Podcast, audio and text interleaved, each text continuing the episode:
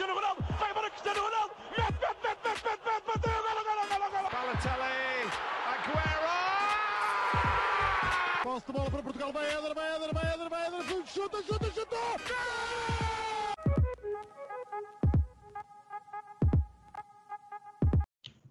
Olá, sejam muito bem-vindos a um episódio extra do nosso podcast O Spanenka, onde estamos aqui os três reunidos para fazer a antevisão à final do Europeu que vai opor Itália e Inglaterra. Portanto, aqui no nosso site temos opiniões diferentes e estamos a torcer por equipas diferentes.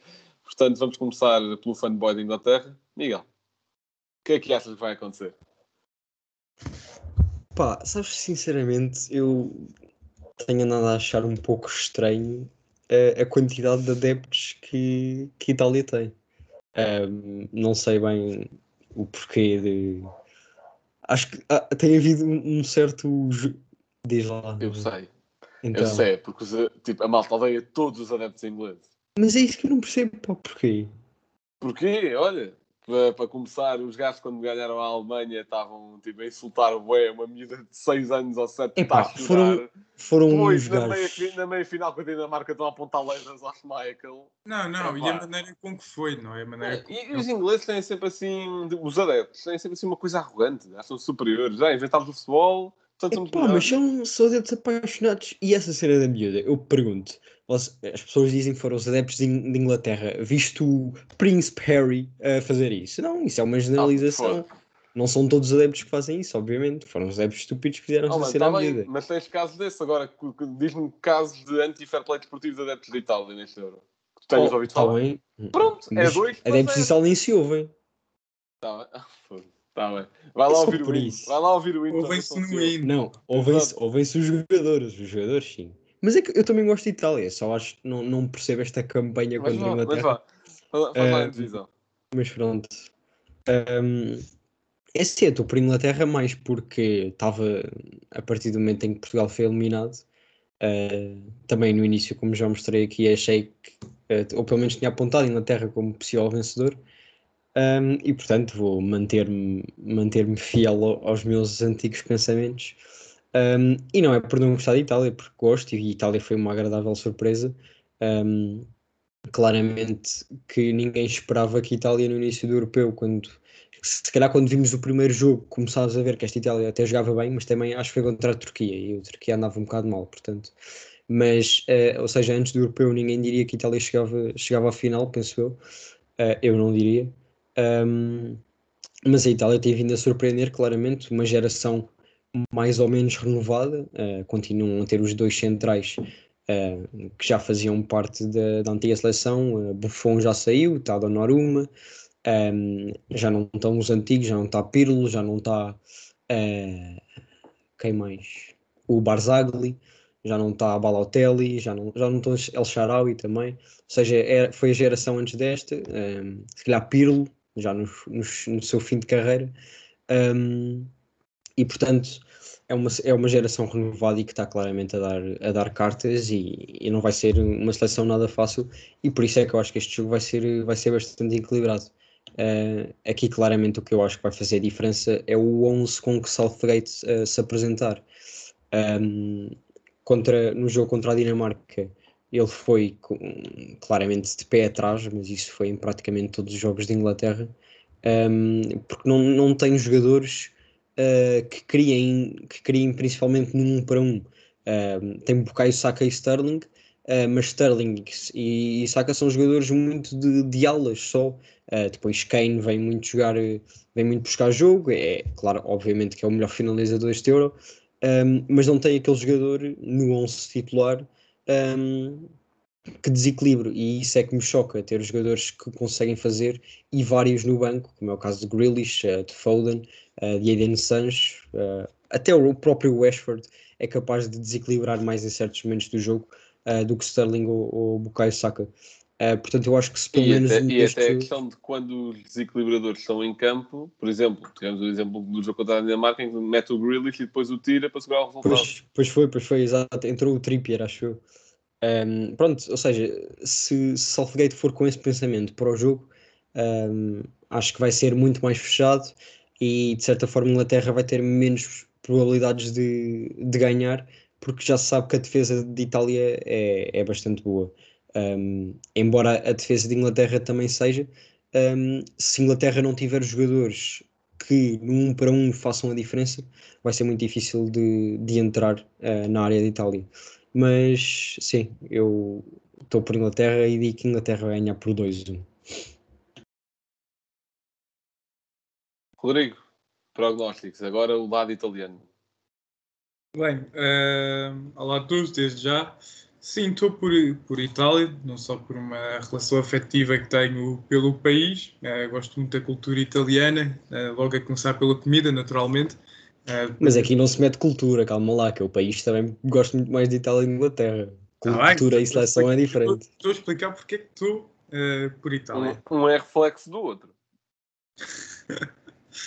e depois, epá, esta seleção, eu agora estava aqui a comparar a seleção 2006, que vendeu, venceu o Mundial frente à França. E curiosamente, olha, posso ter aqui um facto também do episódio: quem marcou os gols antes dos penaltis foram precisamente Zidane e Materazzi. Depois foram os protagonistas daquela cena, foram eles os dois que marcaram os gols. E olho para esta seleção e vejo muito alguns jogadores, claro, nem todos são, são iguais, mas jogadores que conseguem substituir uh, muito bem uns aos outros. Por exemplo, Buffon temos agora Donnarumma, que, à semelhança do Buffon, vai ser o guarda-redes titular da seleção italiana por o tempo que ele quiser, praticamente. Zambrotta está agora o Di Lorenzo, e Zambrotta não era um lateral muito ofensivo, e é isso que faz mais ou menos o Di Lorenzo, que faz aquela construção a três. Materazzi Canavarro, uh, temos uh, o Bonucci e o Chiellini, o Grosso, que também, ou seja, uh, fazia aqui mais ou menos lateral esquerdo. Tínhamos, temos agora tínhamos o Spinazzola, agora temos o Emerson aqui uh, fora o Spinazzola. Uh, e sabendo que o Grosso também era central de origem, também ficava muito mais atrás, portanto não há tanta função de Spinazzola aqui. Depois Pirlo, uh, não, não querendo estar aqui a fazer nenhuma heresia, temos agora o Jorginho. Eu gosto muito de Jorginho, acho que se assemelham, que são os jogadores que têm, jogam com o relógio no pulso. Uh, Camoranesi, diria que temos ali o, o Verratti e Gattuso, poderemos ter ali o Locatelli ou até mesmo o Barella, que são sempre jogadores muito aguerridos. Depois, no, no lugar do Totti, temos agora Immobile, uh, claro, jogadores de características diferentes. Uh, Perrota, temos o, aquilo que eu espero que seja titular, o Chiesa, e Toni temos o Insigne. Portanto, a seleção italiana, que teve um período negro em que não está a conseguir renovar, acaba por se conseguir muito bem agora, e é uma seleção com bastante profundidade e vimos, por exemplo, que a Lini que já se ilusionou neste, neste europeu, a Sérvia substituiu muito bem. Agora, Spinazzola, claro, é sempre mais difícil, está a ser talvez o jogador mais importante da seleção italiana. Uh, tem agora o Emerson, que acho que está, um, está francamente abaixo do nível de Spinazzola. Portanto, vamos ver. Acredito que vai ser um jogo uh, em que, no princípio, as duas equipas estão a descobrir muito uma à outra Uh, acredito que o início do jogo seja, seja muito fechado, as duas equipas a tentarem sair através de pa passos verticais, que já vimos que é uh, algo bastante recorrente por parte desta Itália, um passo a partir principalmente de Bonucci para a frente, mas é uma Itália que já mostrou que a qualquer momento do jogo consegue marcar, uh, porque tem várias soluções, consegue sair a jogar, consegue sair em contra-ataque, esses, esses tais passos verticais por parte da defesa, e a Inglaterra que se vê muito dependente das suas individualidades. Por isso, acredito numa vitória da seleção italiana. Um, vamos ver, tem tudo para ser um jogo de muitos golos, apesar de serem as seleções, as seleções que mal sofreram golos até aqui. Agora a Itália sofreu em todos os jogos, mas se bem me recordo, sofreu apenas um gol em cada jogo. A Inglaterra sofreu agora o primeiro frente à Dinamarca. Vamos ver, acredito na vitória da, da seleção italiana porque lá está, não depende tanto das individualidades e, por exemplo, se uma individualidade estiver abaixo do esperado, pode não dar resultado.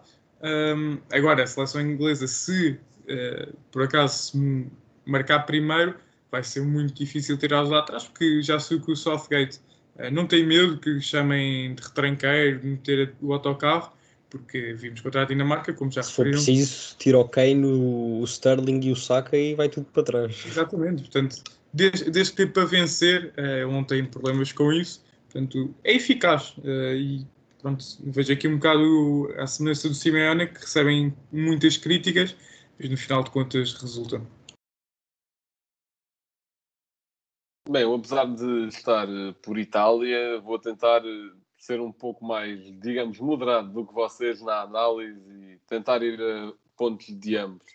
Que é, acho que um ponto-chave, em primeiro lugar, vai ser o meio campo italiano, como tem vindo a ser durante todo o europeu, e que tem tido algumas trocas. Começou com Locatelli, entretanto entrou Verratti, e acho que vai ser um ponto-chave no sentido em que vamos ver como é que a Inglaterra vai parar. A Inglaterra que Uh, acho que só tem jogado com dois elementos no meio campo, se não estou enganado, que é o uh, Phillips e o Rice. Certo? Sim, Pois, sim. exato. Agora, não sei porque já vou Quer dizer, fazer e depois usa, usa muito aquilo que se chama o 10, com Mount, Foden e Grealish. Portanto, Pois, exato, Mas, mas n- nem em todos o, o Mount tem jogado, entrou agora.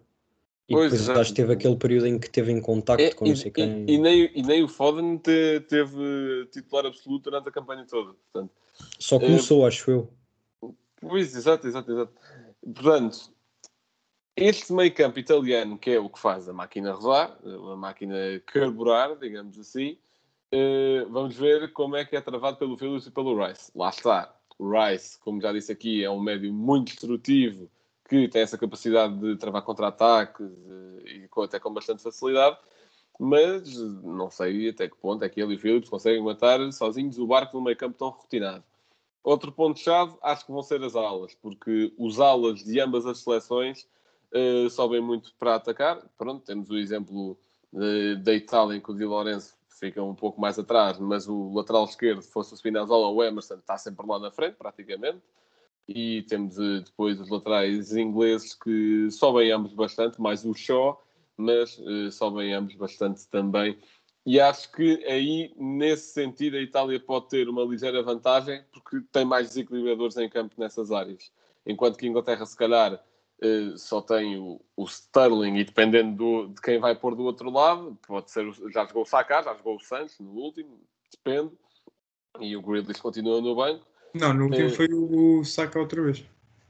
Então quando é que o Santos... Ah, jogou contra a Ucrânia, desculpa. Desculpa, Exato. exato, exato, exato. E pronto, portanto, depende qual é que vai ser essa opção. E acho que a Itália com o Chiesa, com o Insigne, ou até com o próprio Berardi, mas acho que o Chiesa já ganhou a titularidade, acho que está um bocadinho acima nessa matéria. E de resto, é hum, referir outra vez o ponto que o Rocha tocou e que o Rodrigo também tocou em parte, que é a mentalidade do Southgate, que é vamos lá para ganhar, vamos lá para defender, vamos lá para fazer o quê? Acho que isso também é muito importante com a quantidade de talento que ele tem. E pronto, e é óbvio que tem, tem dado resultados. Afinal de contas, está numa final do Europeu, eh, sofreu um gol na campanha toda, mas eh, pronto, é... eu não quero estar a, a tirar crédito de todo, mas digamos que os adversários de Inglaterra não foram os mais complicados. Teve a Dinamarca que jogou agora de igual para igual, certo? Teve uma Era a Alemanha. Alemanha. E Pois, que é o que vai acontecer agora, jogo com três centrais contra a Alemanha, que é o que vai acontecer agora de certeza. Pois, exato, exato. Com o Walker Mas- ali meio encostado. Mas, por exemplo, há jogos que não podem servir como exemplo. Por exemplo, aquele contra a Ucrânia não pode servir de exemplo. E ele ainda assim foi, pronto, jogou o Santos, mas ainda assim foi com uma mentalidade defensiva. Mas pronto, ganhou 4-0 e bem. Mas pronto, acho que isso vai, vai depender muito. Eu, por mim, meti ao Grealish, por exemplo, acho que ia desequilibrar muito mais e, e acho que para fazer frente a uma dupla de centrais Olha, como Bonucci e Chiellini... Eu, se calhar não Diz, jogo diz. com os três centrais, desculpa estar-te a interromper. Não me diz, diz, diz. E até arrisco no meio campo com o Rice, Phillips e Henderson. Não sei porquê. Não sei Ele porquê. gosta, ele gosta muito de pôr o Anderson ali aos 60, 70 minutos. Pois gosta, pois gosta. é matar. o equilibrador dele. E gosta de meter o, o Grealish Anderson aos teve 119. Exato. O Anderson teve mais de metade da temporada lesionado. Portanto, ele também em ritmo de jogo não está. Sim, sim, é verdade. E acho que tem entrado cada vez mais cedo. Mas ele, É. de certeza, que neste jogo não, não vai pôr o, o Mount a titular como pôs da outra vez. Isso é, isso é certo. E não Ele- vai ou- abdicar do Phillips e do Rice.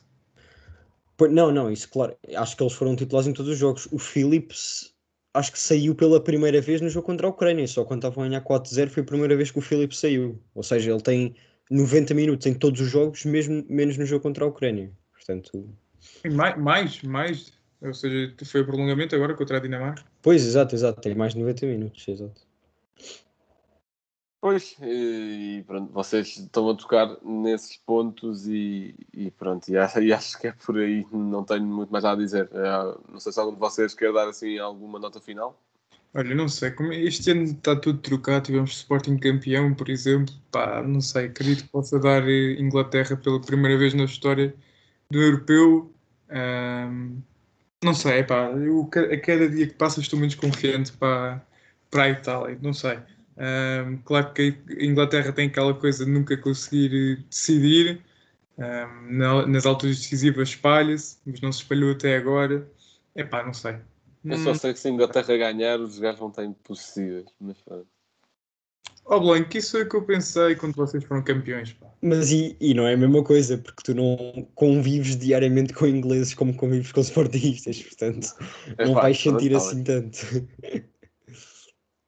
Mas Bem. olha, só dizer mais uma coisa, hum, acho que um dos pontos fulcrais para a Inglaterra ganhar é o Pickford conseguir fazer, hum, sei lá, passos, por exemplo, não Um sei. passo, um passo para o central, se eu conseguir Sim, fazer. exato. Se ele já conseguir fazer isso, já É é. pá, tu também, tu também ganhaste o europeu com o Rui Patrício, não é por aí? Olha, Epá, eu acho que pode estar aí O muito. Patrício depois fazia as defesas, o Pickford ainda não teve assim muitos trabalhos também. Eu acho que pode estar aí a, a solução ahm, do jogo. Se por acaso a Itália vem com um bloco mais alto, ali o imóvel é pressionar o guarda-redes, epá, não sei. Tipo Ter Stegen nos primeiros anos do Barça. Exato. Mas bem, estamos a chegar ao final de mais um episódio, ou no semi-episódio, como quiserem, e como sempre, o Blanco tem um facto. Olha, hoje até trago dois, que é um para, para equilibrar a balança. Um pode prever uma vitória italiana e outro pode prever uma vitória inglesa. Então, um- algo que pode prever uma vitória inglesa é as semelhanças de- desta temporada com a 2012, porque na temporada de 2012 o Chelsea ganhou a Liga dos Campeões e a Itália perdeu a final do Euro. Em 2021 o Chelsea já ganhou a Liga dos Campeões e, e a Itália está na final, portanto vamos ver. E, e o outro, eh, quanto à Itália, foi algo que já, até, já foi bastante comparado nos twitters e etc. É a questão de ganhar a Eurovisão e o Europeu aos pares. Por exemplo, a Grécia ganhou o Europeu 2004 e ganhou a Euro- Eurovisão 2005. Portugal ganhou o Euro 2016 e ganhou a Eurovisão em 2017. E a Itália está na final do Euro 2020 e já ganhou a Eurovisão 2021, apesar de ter sido disputada antes. Portanto, pronto, acho que são aqui coisas que podem equilibrar a balança para cada um dos lados. Eh, Miguel, o teu momento cultural. Bem, eh, como estavam a dizer, a Inglaterra costuma falhar sempre nos momentos decisivos. eh, e a única vez que isso não aconteceu foi precisamente em 1966, um, um europeu onde Inglaterra eliminou Portugal. Um, Portugal ficou pelas meias finais e o melhor marcador desse europeu foi Bobby Charlton. Um, e é portanto o livro dele que eu venho recomendar, a autobiografia, uh, saiu em 2009 um, e é mais uma autobiografia de seleção, uh, portanto, um, e não tanto de clube. O livro chama-se My England Hears um, e é uma autobiografia uh, do avançado. Rodrigo, teu emplastro. Ora bem, eu recuei aqui no tempo como o Blanco até 2012, uh, num jogo que entre Inglaterra e Itália, que foi arbitrado por Pedro Proença, até poderia ser a primeira vez na história que eu trazia um emplastro árbitro, mas não. Uh, há aqui vários. Temos, por exemplo, uh, Phil Jones na seleção inglesa.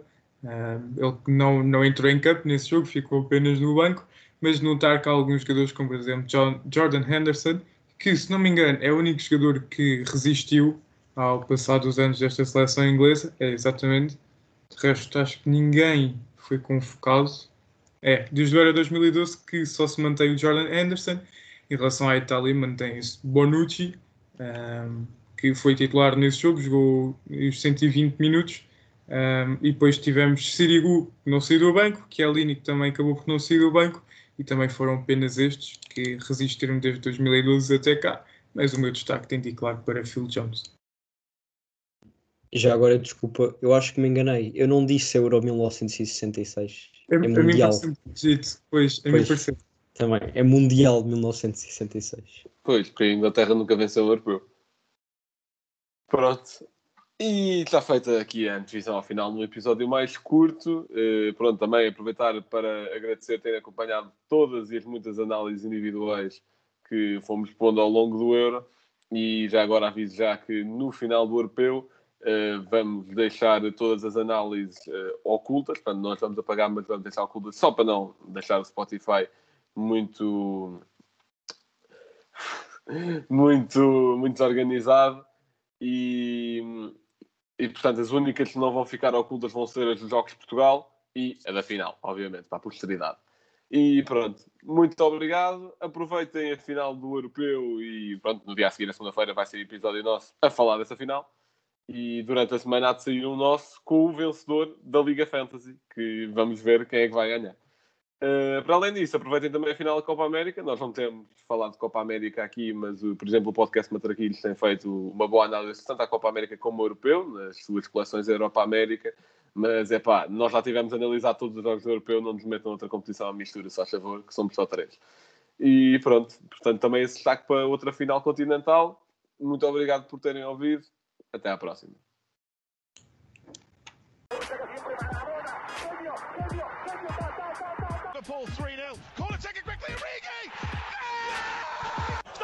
Cristiano Ronaldo, vai para Cristiano Ronaldo, mete, mete, mete, mete, mete, mete, bateu, golo, golo, golo, golo. Balotelli, Aguero! Posse de bola para Portugal, vai Éder, vai Éder, vai Éder, vai Éder, chuta, chuta,